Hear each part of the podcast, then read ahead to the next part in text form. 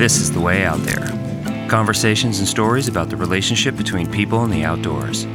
We interview outdoor leaders, teachers, guides, and everyday individuals who have answered a call to step into the vast beauty out there. By hearing their stories, we hope you'll be inspired to go way out there yourself. Andrew Wunderley is Charleston's waterkeeper and serves as the eyes, ears, and voice of our local waterways. He and the larger waterkeeper team work to protect and restore the quality of our local waterways for the community at whole and for generations to come. You may have seen them doing water quality monitoring at various sites around Charleston's harbor, rivers, and creeks, or leading beach and marsh cleanups and oyster bed renourishments, or manning a booth and educating people at local events, or speaking up on behalf of our water and our community at local and state government meetings.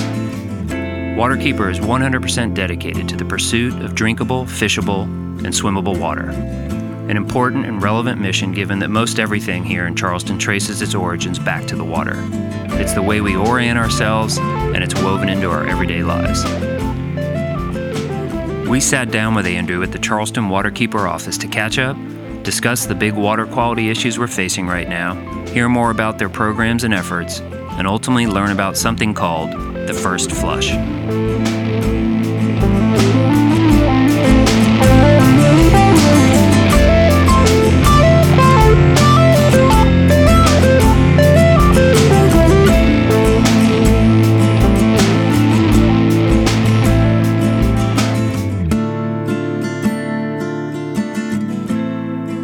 Well, Andrew Wunderley, thanks for joining us on The Way Out There. Well, thanks for having me. It's awesome. We're here in the top floor of the Waterkeeper offices.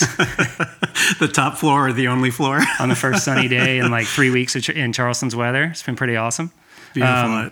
Thank you for spending your time to do this and tell us a little bit more about your background and Waterkeeper. Yeah, this is really fun. I have a secret love for this kind of thing. So, awesome. Well, the only thing better than doing this in your office would be being out on the water with you guys. So we're going to have to figure that out for our next one. Yeah, we'll save that for the next episode. Exactly.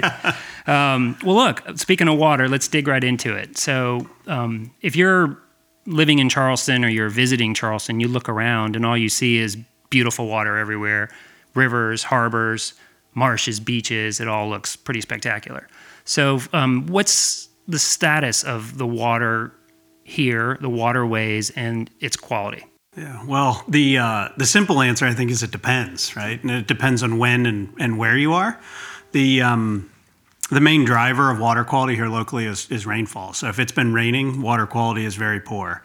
If it's been dry for a period of time, water quality is generally better. And do you see that spike like with a bad rainstorm in an afternoon, or does it have to be successive days of sort of heavy rain? Almost immediate. It's almost immediate, like within a number of hours, really. And it doesn't take much rain, really only a few inches, if that. And the interesting thing is you'd expect it to be bad or the worst after it's been raining a lot. And it's definitely bad, but it's the worst or most acute after a long, prolonged period of dry weather and then a really heavy rainstorm, as it washes all that stuff that, the bacteria, the pesticides, the herbicides, that has had trash, some time to build. Right. It's all built up on the land. And then when the water hits it, it just runs right off into the nearest creek. That first release. Yeah. It's good. They call it the first flush, right? Ooh. Which is why when you go out to like California and it's, dry for months, on end or weeks on end, that sort of thing.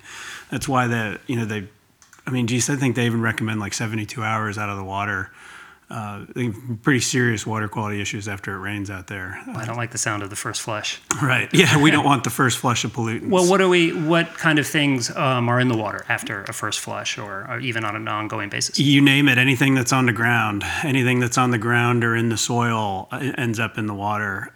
Typically what we see are really high levels of bacteria, so those bacteria levels will spike. That's coming from overflowing, sewer lines. It's coming from, inundated septic tank fields. It's, bird and pet waste and that kind of thing. Just, it's sort of like swimming in your shower water, right? Yeah, after you've been outside all day, come on, take a shower. You probably don't want to go swimming in the water that's, in the bottom of the shower, or maybe bathtub water is a better analogy. Yeah. I don't know. Yeah.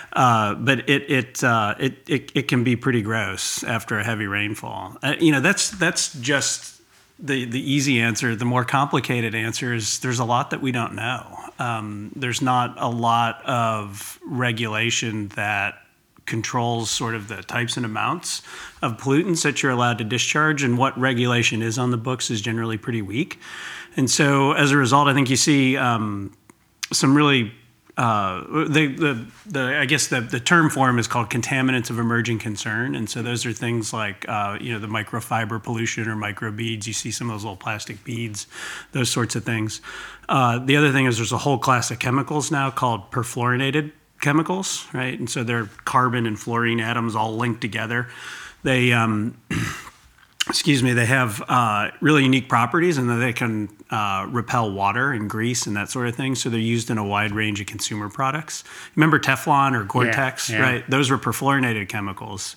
They've been voluntarily phased out by the manufacturer. The problem is they're incredibly long-lived and persistent in the environment. Well, they were designed to be that way for their original applications. Exactly. That's exactly. They're working perfectly. The problem is that they're out, in sediment, in water. If you pull, redfish out of the harbor, if you sample dolphin, you would find those contaminants in their blood and in their blubber. And actually, if you sampled us right here, right now, you would find those same contaminants. So if you think about that, all the way up the chain, basically. Right, exactly. All the way up the chain, they bioaccumulate. And so the higher you are on the food chain, the more they accumulate in your system.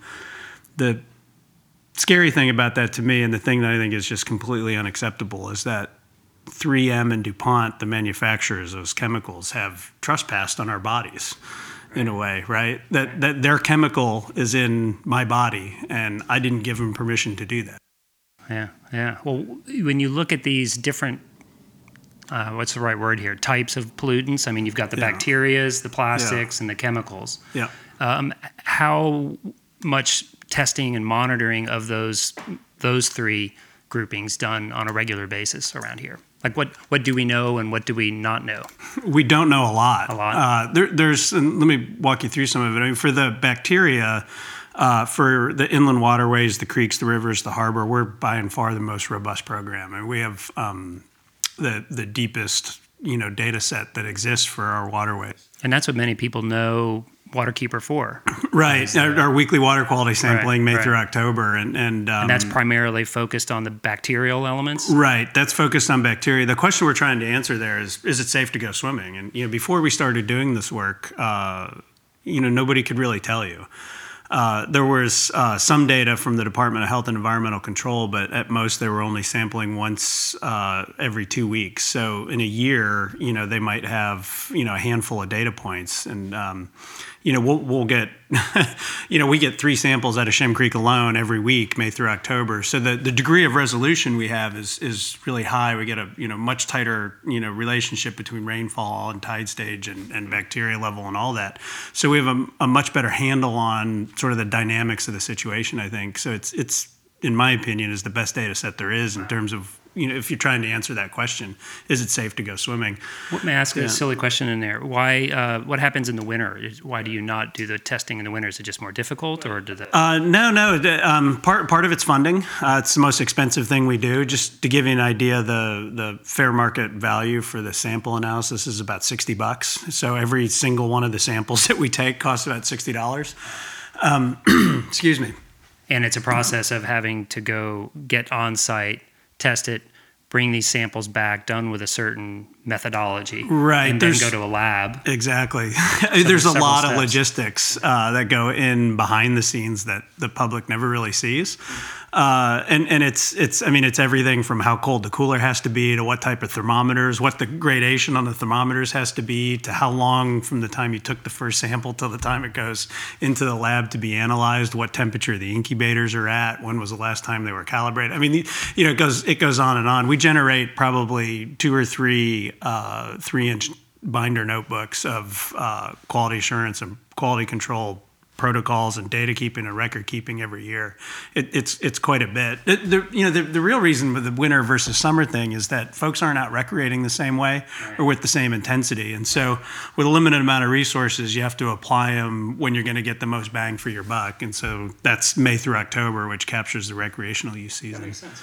And how does anyone else out there complementing the work that you're doing in that kind of bacteria testing? Are there other organizations, or are you pretty much the one doing it in this region? So DHEC does sample the marine beaches, Folly Beach, Isle of Palms, Sullivan's, all that. And they do that work. So I think Isle of Palms County Park, they do once a week, but everywhere else is once every 2 weeks.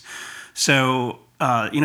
which is great. I mean, it's good work, and they should be doing that. They get money from the federal government through something called the Federal Beach Act, which supplies them with funding to be able to do that work. I think my big beef with it is they their general sort of posture is like, well, just assume everything's fine unless we tell you otherwise, right? Yeah. And that's just, it's not good enough, right? I mean, we have a right to know whether or not it's safe to go swimming, period, right? They deserve better. Right. And this idea of like, well, somebody will come and like knock on my door and tell me when maybe I shouldn't go swimming that day is just ridiculous. And I think really what's at play is, the tourism dollar really drives a lot of the economy throughout the coast. And I think DHEC's just flat out afraid to say, we have poor water quality in some instances, right? And you especially see that up and around Myrtle Beach, where they have the swashes empty, right? So they have tidal creeks that they don't have barrier islands up there, and the tidal creeks enter, will collect all that stormwater and polluted floodwater and drain it right out into the ocean, right? Here, all that hits in the harbor and the Ashley River and the Cooper River. Our marine beaches don't have the outfalls. So there are a few more layers of filtering going on. Yeah, and generally our marine beaches test really well, so we're really fortunate. And so you don't see a lot of high bacteria results for the beaches. You'll see a couple from Sullivan's Island when the tide pools kind of get washed out, and you got a lot of congregation of bird and shorebird and wildlife and stuff in those tide pools. Do you see any trends in the bacteria numbers over the last couple of years? They generally have not gotten better. We've about 6 years worth of data, and they've usually we hover right around 30% of the samples we take don't meet their water quality standard for safe recreational use. That's a nice way of saying you might get sick if you go swimming, or you have an increased risk of being, getting sick if you go swimming. So, at best in a given year, maybe let's say 65 to 70% of the samples might pass, which, I don't know, when my kid brings home a 65 on the math test, I'm not too pleased. Exactly. We need to be doing better. There's no reason that, and law requires the policy of the Federal Clean Water Act is that all the nation's waters be fishable and swimmable, and a lot of our waterways do not meet that standard, and that's what we're after as an organization, right? Well, the rigorous methodology of collecting that data and that science seems to be pretty fundamental to Waterkeeper and the approach of the organization. What do you hope to actually do with that data as you go about your advocacy or issue planning or education programs? Data for data's sake is just sort of pointless, right? Like it's just, it ends up being a bunch of numbers. Well, what are we going to do with it, right? The first level is taking that data and giving it to the public so they can make a good choice about how to keep their family and themselves safe when they go swimming. Knowledge. So that's number one. Yeah, it's awareness, it's knowledge, it's getting it into the arms or hands of the people that are going to use it to make good choices. The second one is we use it to know where to focus our resources, right? We're two full-time employees and some part-time help here and there, and we need to know where to stay focused. And so really quickly, the data showed that Shem Creek and James Island Creek were two hotspots for bacteria pollution. They sort of trade off each week about who's worse, right? And the third level is to take that data and use it as leverage to get the state to live up to its mandate under the Clean Water Act to fix and improve water quality where it doesn't meet water quality standards. And so we've used that data as pressure to get DHEC and the town of Mount Pleasant focused on a cleanup plan for Shem Creek, and we've used it to get the city of Charleston, the county, and town of James Island and DHEC focused on cleaning up James Island Creek. And, that's the part of the regulatory structure that protects water quality that really hasn't been brought to bear yet, right? It's pretty easy to set a water quality standard. It's just a matter of writing it down. And, it's pretty easy to do the science. It's just a matter of expertise and money. And it can be done. There's nothing complicated or, difficult about it. But fixing water quality after it's been destroyed is the hardest part of the whole system. And so that's, in a lot of ways, that program, our water quality monitoring work and the data is a way for us to bring home the bacon, in a sense, right? To get state resources focused on our local waterways, to get them cleaned up.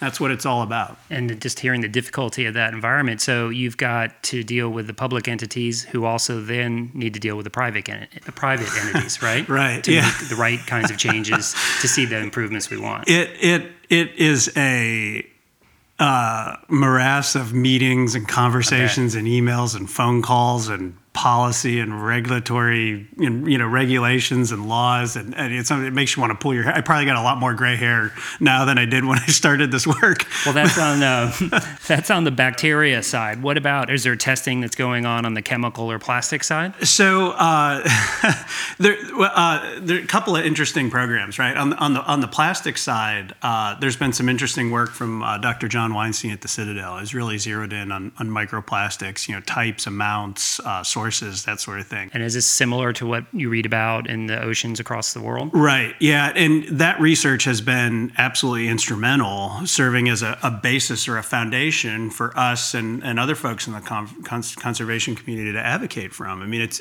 a privilege, and it just puts us so far ahead of the curve to have a locally focused body of research that looked at that problem. As I think before we tapped into that, folks would think, oh, there's these, big garbage patches in the middle of the Pacific Ocean, right? But if we were to get up right now and walk over to Waterfront Park, right, hop the fence and go mucking around in the marsh down there, you would be dumbstruck by how much plastic pollution is just stuck all down in the marsh. So are we talking about the big pieces that form the giant island out in the Pacific? Or are we talking about small invisible pieces? Or do the big pieces become little pieces over time? Yes and yes. Right? All that stuff that gets out into the middle of the ocean or down at the bottom of the ocean comes from land, right? Right. I saw the picture not too long ago of a can of Spam, like 1,000 feet down in the Pacific. Wow. I mean, it didn't just get manufactured out there, right? It came from somewhere. And so, all this stuff comes from land. Then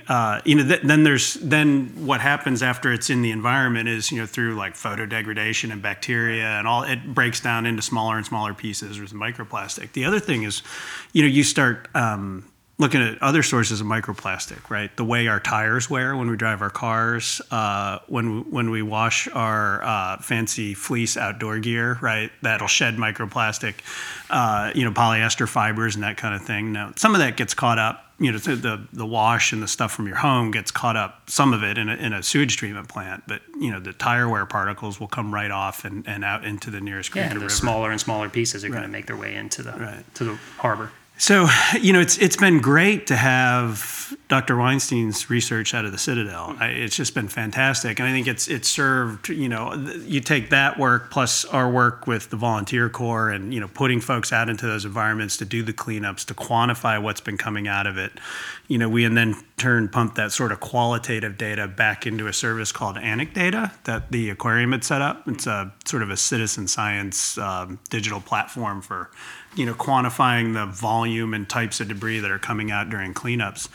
Those two sources of data served as the basis for Charleston Waterkeeper, and I think some of the other folks too, getting involved in these single-use plastic bans, because you really quickly, the minute you do a cleanup, it's all single-use. It's single-use plastic bags, it's styrofoam bits, it's straws, it's all that stuff, and you start thinking the minute you peel back that first layer, you're like, well, wait a minute, all those things cannot be recycled, right? They can't go in your blue roll cart. So where are they ending up, right? They're ending up out in the environment, which is, not the way. I don't think that's good policy on anybody's part, right? So, we got with, the town of Mount Pleasant, the city of Charleston, Isle of Palms. I mean, all these communities, when you become aware of the problem, and you see the data, it just, there's something you can do about it. You can stop, having this, stuff in your, you can stop having this stuff in your community. And so, really, the case, I think, makes itself. Everybody loves Charleston, and we just, we don't need that kind of crap. This is an impossible probably answer or question to answer. But if you go back to the original sort of thought, is that, you look around here and we're surrounded by such beauty in this really special place we call home. expand that out to the larger low country. Do we have a sense that that the quality of the waters here are better than average or about average across, you know, the coast and up and down the East Coast? Are we at a greater risk, or is it just an impossible broad stroke answer to give? No, not impossible. I think one of the obstacles that we at Waterkeeper have to overcome a lot of times is you hear people say, oh, we're so lucky to have all these pristine waterways. We have, you know, abundant supply of this, or, you know, an abundant supply of clean water, and you know, these, you know, vast expanses of marsh and, you know, pristine creeks and rivers and all that sort of thing. And I think, you know, when you compare it to, let's say, you know, Boston Harbor, you compare it to the Gowanus Canal in New York City, you know, I mean, it probably does look pretty pristine to the untrained eye. But the minute you spend any time on the water, you know things aren't healthy, right? And, you know, if you show me people and you show me urban and suburban development, I'll show you degraded and poor water quality, right? And I'll show you degraded habitat. That's just the way it works. We humans are hard on our surroundings, right? We extract value out of them, and we use it, but we don't ever put it back, right? And that's what I think fundamentally has to change, is our relationship to the surrounding water, right? We're here, and we're, you know, inextricably linked to it, right? I mean, and it's coming back up onto land and telling us, like, hey, pay the hell attention, right? Like, right. It's trying to warn us. Right, it is. I mean, and you know, we can kind of chuckle about it, but that's exactly what's happening. And, you know, every time it floods, right, it's a threat to, you know, health, right? You know, it's a threat to, you know, our health and our prosperity and our economy. It's a threat to our property. But the thing that we don't think about is it's also an ecological disaster, right? All that flood water is terribly polluted and really dirty, and it just drains away without any, you know, treatment whatsoever. You know, the same way as when it rains. And I think I was going to ask you that. That was sort of the last topic, is with the increased flooding, whether that's from larger tides, more storms, or just a general increase in, you know, the water levels. So that only adds to the problem. Right. Yeah. You know, I you know, it's interesting to me. I mean, I've really started. I think a lot of times we've just looked at these flights like, oh my gosh, it's tragic. Like, it's, you know, we can't get to work on time, or it's snarling the commute, you know, and all this sort of stuff. I think it's how a lot of us relate to it. And, you know, I think, you know, I, like a lot of people, you know, initially that's how I related to it as well. You know, like I'm, you know, stuck in an office building that, you know, is surrounded by water sometimes. I can't get home. Yeah, literally, I've had to wade out of here. Yeah. And you know, but the when you pair that with a knowledge of how our land and water are supposed to work together, you really quickly understand that it's just, I mean, it's catastrophic for local waterways. You know, our land and water are, you know, evolved over eons, right? It just to work together in a really neat way. Nature has a way to control flooding. It's called the wetland. And over time, we have not respected wetlands, and we still don't in the way that we need to in order to survive this, right? The wetland is nature's way of filtering polluted floodwater and controlling and storing floodwater. And if we respected that, we wouldn't be in this problem, right? You still see engineering solutions today that are built on the same set of foundation, you know, the same set of thinking, you know, foundational level thinking that you know, we did in 1700 when we filled in Vanderhorst Creek, which is now Water Street, right? And, you know, it's all about like, oh yeah, well, you know, we've got some numbers and some math that show that we can hold such and such amount of water, and we can send it 6 different directions, none of which are the way that nature intended it to go. And that's going to fix the problem. And, you know, it might under some scenarios. But our arrogance is that, hey, we can deal with this. Right. We can develop a system that does better. Right. Yeah. Like, we know better, right? Right, we you know, in our you know, in our 30 or 40 year careers, we've figured out a way to outsmart, you know, eons of geologic and hydrologic process. Let me go back to something you said a second ago, which I really like, is the fact that you guys are out on the water, especially during obviously water testing time of year, but you're out on the water all the time running events and doing other programs.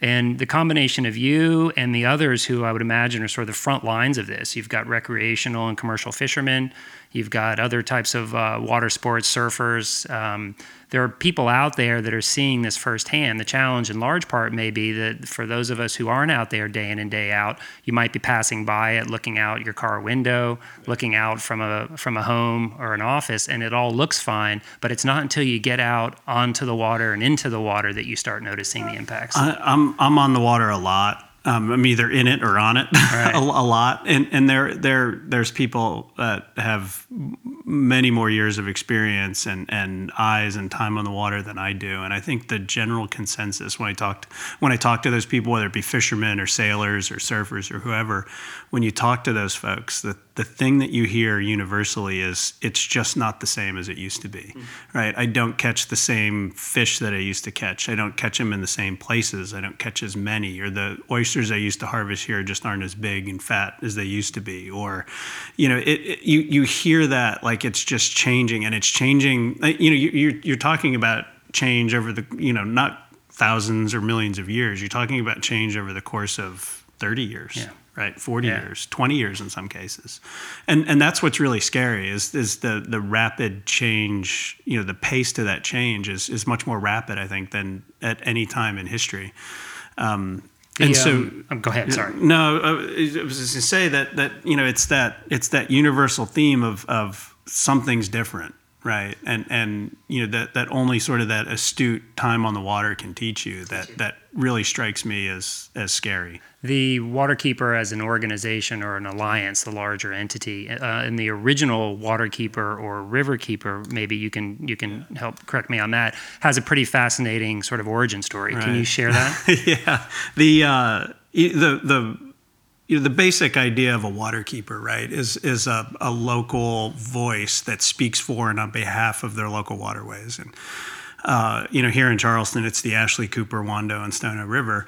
Well, that kind of nut of environmental activism and environmental stewardship was formed on the Hudson River back in the late 1960s, and you know, in a urban river like the Hudson River, you know, really running right through the heart of one of the biggest cities in the world.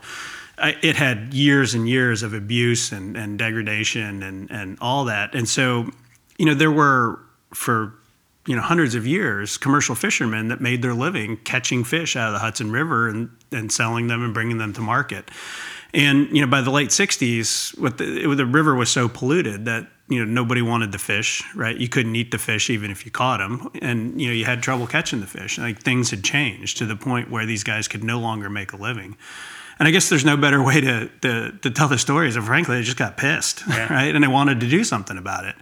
And so they kind of band together under the organization of something called the Hudson River Fishermen's Association. And there's all these great stories about, you know, them sitting around. You know, you can imagine all these kind of big, burly New York City kind of dudes, right? Salty guys, right? Yeah, commercial fishermen, right? Yeah. You know, they're not ones to take much on the chin, and so.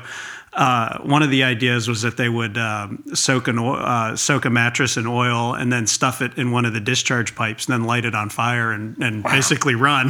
Right?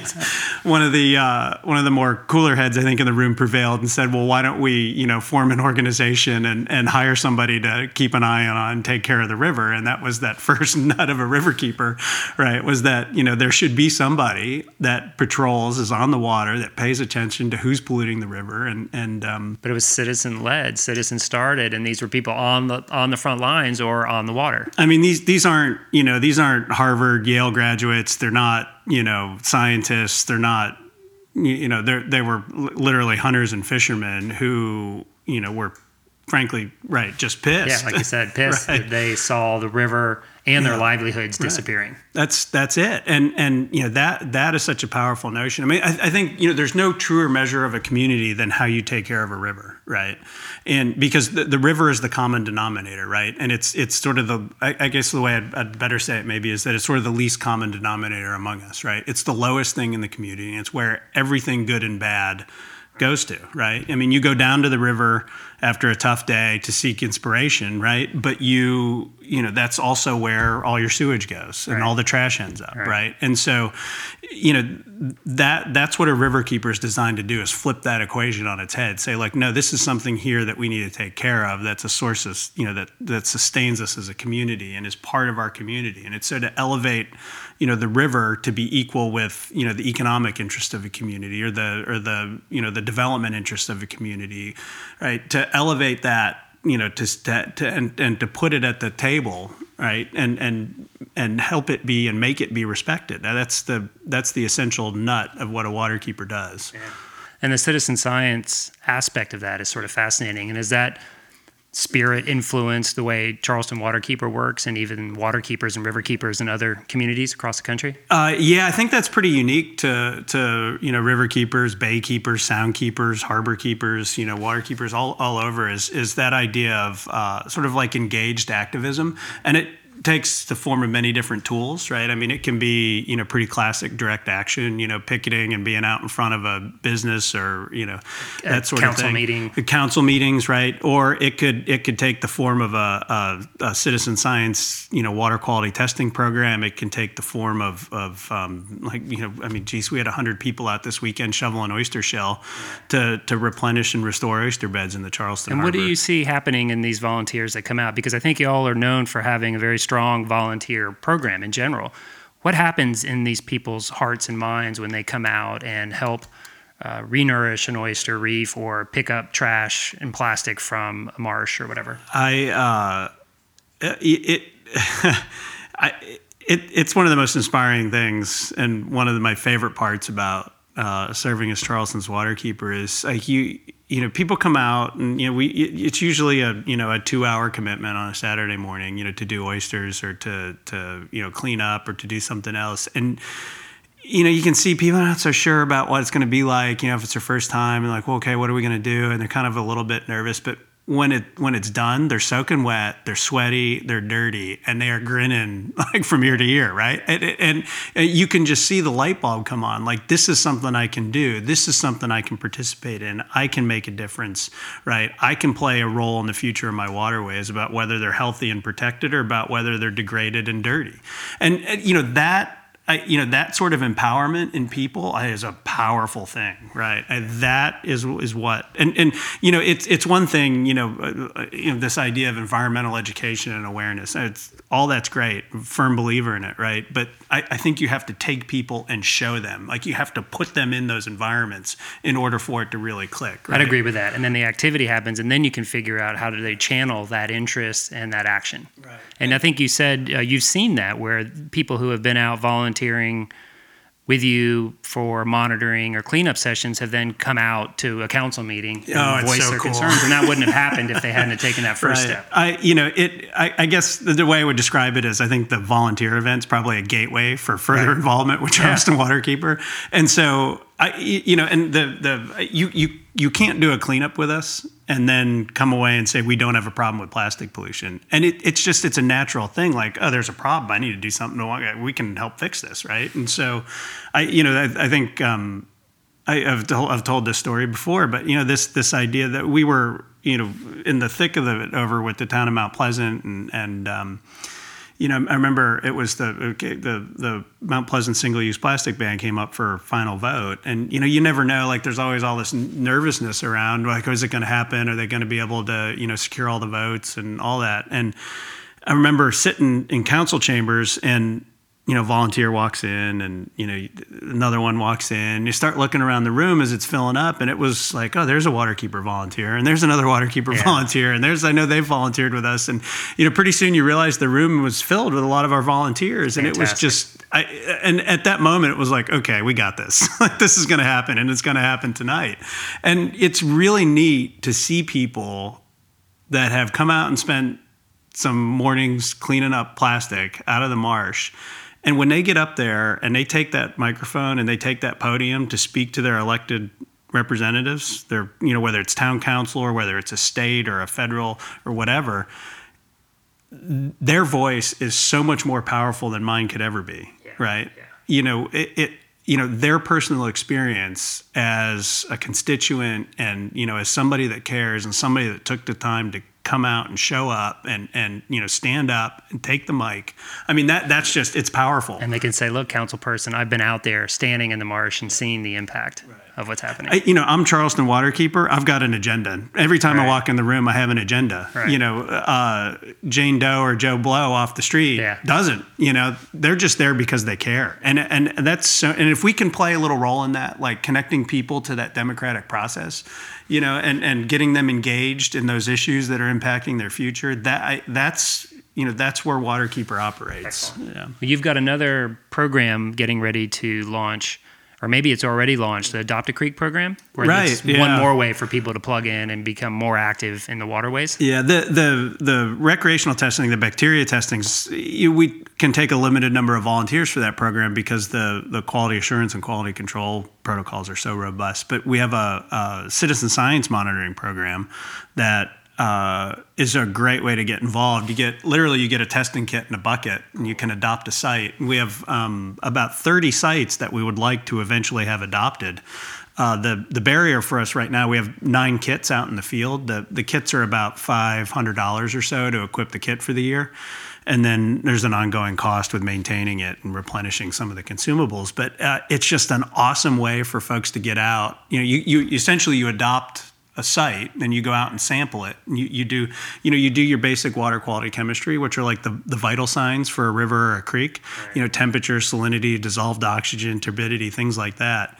And, you know, it's really neat. It builds this sense of ownership, right? Like, that's my creek. I sample it. I know how it's doing. And the coolest thing is those volunteers, the 9 that we have out in the field right now, are getting interest from people that are fishing or crabbing at particular spots, or people that are putting kayaks in. They're like, "What are you doing? What's going on? Right? You know, who's doing that? Who are you with?" It'll start to sell itself, right? Oh my gosh, right? And like we've been actually having a little bit of trouble sort of keeping up with that. I don't think we expected that so much at the beginning, but it's a whole new kind of network and way to be involved. You'll be like, well, if they want their box, they can step up and help fund a $500 testing box, right? You know, $500 is, you know, it's nothing to shake a stick at, but it's not, you know, earth-shattering amounts of money. But, you know, when you add it up across the scale of our budget, it adds up pretty quickly. It has an impact. Right. And, you know, the idea is, you know, that hopefully we'll be able to, as we bring on more people in the program, it'll attract more funding over time. But,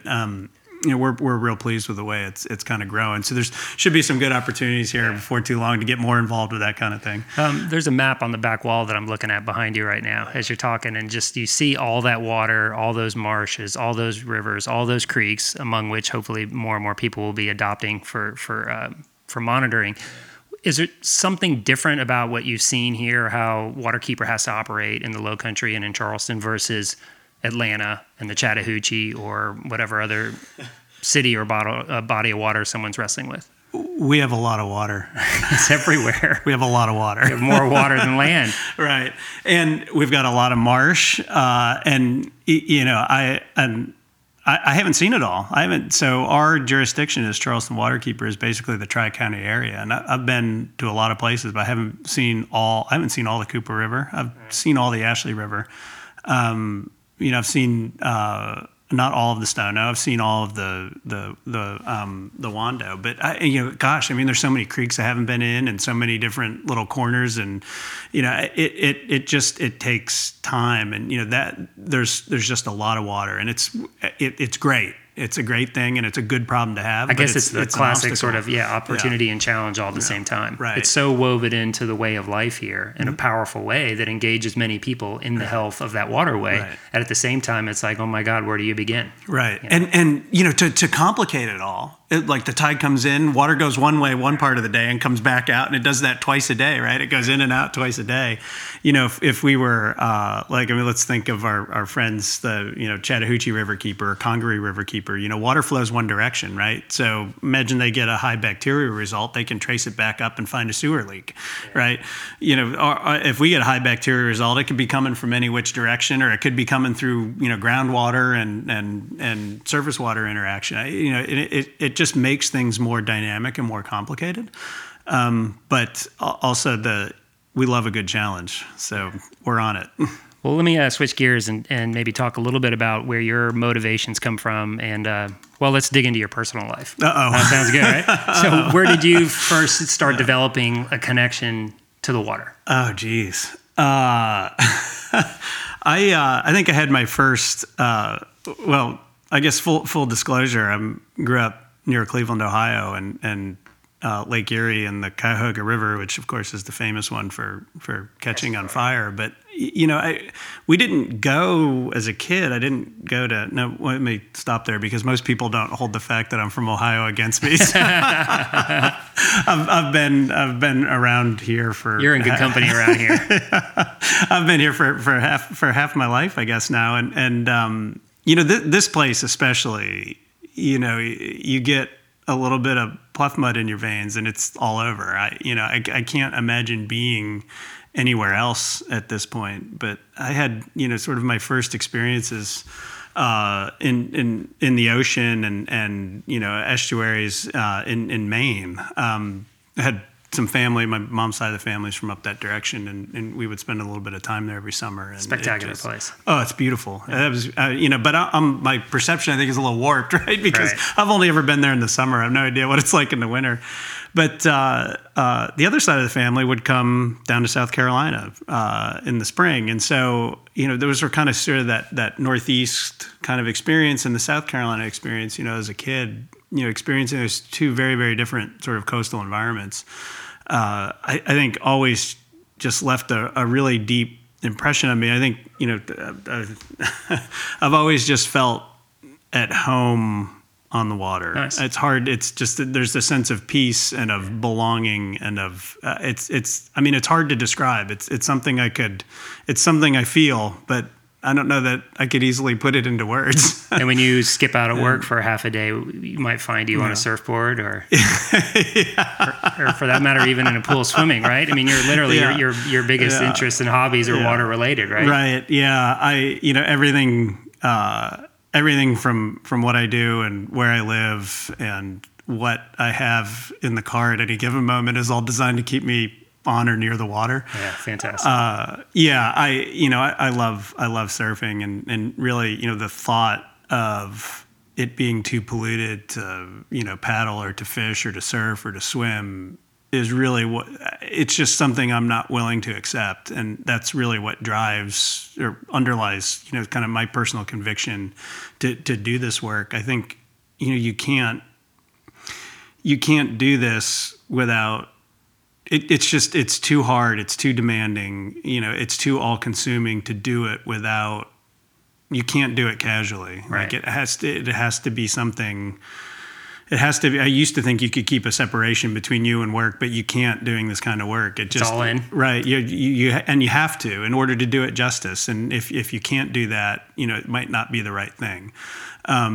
And it's tough. Frankly, it's tough sometimes. It's tough. Well, we're glad you're all in, you and Cheryl and the rest of the crew and the board and the volunteers. And I would imagine, again, coming back to that's where you're being able to find the people who are actively involved in the outdoors, whether that's through commercial recreational fishing or surfing or even just time spent paddling or whatever. Those are the people who wind up coming out to support the volunteer programming, the testing programming, and then showing up at council to ban plastics. And you know, that's the thing. You know, Charleston offers so many different ways to build your own kind of personal connection to the surrounding estuary. And you know, whether, I mean, for some people it's photography. You know, other people it's painting. You know, and you know, some people who have a few women that do sort of. Excuse me. I have a few women that do. Art with found objects out of from our cleanups. I mean, people have all these neat and interesting. I mean, you know, people are, you know, everybody's different, right? And everybody has sort of a different connection to, you know, the Ashley River or the Cooper or whatever. And it's just, it's really, it's neat to see when one of the things I just love is when people get inspired by what we do and then take that and filter it through their own lens and their own connection.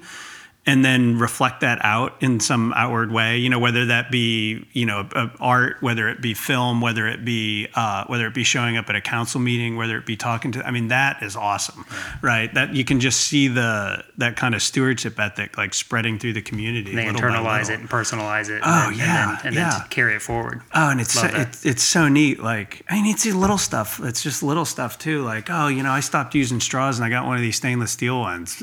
Right? Yeah. I mean, it always gives you a nice, you know, little push in the back, right?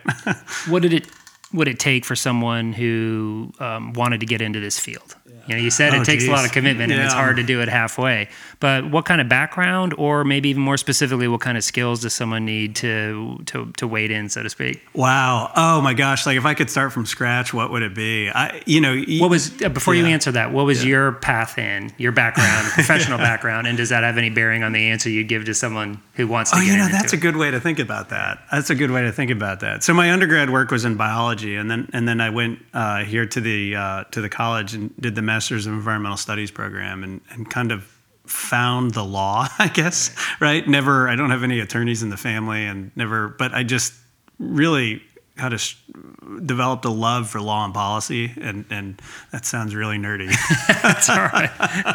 But, sort of developed a love for the way, you know, there's this fundamental and underlying belief that, I mean, it runs all the way back to the Magna Carta, and even before, to the Institutes of Justinian, that, you know, water and air are too valuable to be privately owned. And every society has dealt with that in a different way. And so, you know, we have environmental law and regulations, how the United States deals with it. And I mean, it just was fascinating to see how that would work out. And from the MES program at the college, went on to Charleston School of Law. Had a little detour in Columbia for a while, working as a clerk at the South Carolina Court of Appeals, which was an awesome experience. That was just really neat for a lot of different reasons that are probably beyond the scope of this. But that experience, I think, I find the legal training valuable almost every day. Yeah. And the scientific understanding and sort of the policy understanding is almost as equally as important. I mean, those are the two areas that you're working with when you're doing conservation work, right? You're doing, those are the two sort of technical, you know, areas that you're working with. Well, you know, that's really helpful for all the program and the advocacy work and all that sort of thing. But, you know, nobody tells you how to write a nonprofit budget, or, you know, how to get up and speak at a donor event, or, you know, how to write advocacy email or anything or how to structure the back end of your organization, or, you know, like how to communicate in general. You know, you just sort of feel your way through those things. And I think, you know, when it comes down to it, you know, the passion, I think, is a given. That's, you know, you need that to be to square one. Yeah, that's a sort of past table stakes. Right. And you know, beyond that, I think, you know, you can bring what I think is cool is you can bring a lot of different sort of experiences to bear. And I think, you know, you see a lot of the attorney, the background, but you also see a lot of commercial fishermen in the waterkeeper movement. You see a lot of recreational fishermen. You see a lot of fishing guides that have gotten involved. You also see scientists. Oh yeah, you see scientists that have you know, were, you know, either have retired and then gotten involved on the advocacy side of things. The thing that's impossible to prepare for, I think, is the community engagement and organizing, right? That you have to be a people person. You know, you have to be a people person, and you have to like talking to people and all their idiosyncrasies, you know, all their, you know, and I mean, you have to really like people and, you know, all their nuances to be able to do this work, you know, and you know, whether it be talking to council members or state legislators, or whether it be talking to a commercial fisherman, or whether it be talking to, you know, a school teacher while you're, you know, cleaning up the marsh one afternoon. It's a people and it's a relationship business a lot of the times, right? And that goes from your, you know, all the way across all aspects of the organization. Excellent. Yeah. Well, where you are today, and if you look ahead now, say 5 years or even 10 years down the road, where's Waterkeeper going, and what would you love to see added to the fold? I mean, wow. You know, we mentioned sort of a broader scope of sites to do testing, $500 kits. There's all kinds of things that increased growth and funds could go to. We hustle really hard, but we're a staff of two. You do an amazing amount of work for two people plus volunteers. Thank you. And the volunteers are a huge part of that. Right. We couldn't do what we do without this. I mean, we put, I think, 1,500 volunteers out in the community last year. I mean, it was just incredible. Yeah. And that's all Cheryl. Like, she is. She's fantastic working with people like that. For so many people, their first experience with Waterkeeper is Cheryl in a volunteer event, and I love it. She does a great job with it, and she does a really great job with it. But at the end of the day, we're only two people, and a lot of to really grow this thing, right, and to really see it reach its full potential, then we're going to need to add a few staff members, right, to kind of unleash some of the capacity. I mean, we've got the foundation to be bigger and stronger. It's just a matter of getting the funding to match that foundation, and so that's a big thing, and It's an impact question, right? Right. I mean, how it's just the question of, we know what to do. We know it needs to be done. We need the resources to do it.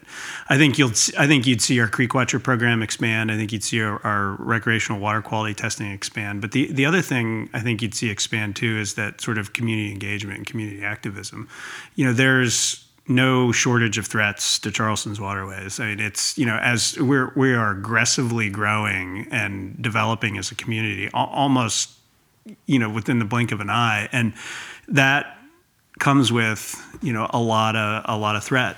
Right. And so, what I think you would see with the little bigger organization is a much more active across a broader range of issues, and just a stronger and, a stronger voice for clean, healthy water. Yeah. Well, there's a call to arms for more volunteers, for more funders, more donors to sort of get plugged in. And, right. And as you said, I mean, the region's not slowing down one bit at all. No. If anything, no. It feels like it's picking up pace. Right. So. And we as an organization stand in between this place where, what law and policy promises and what the reality is. Yeah.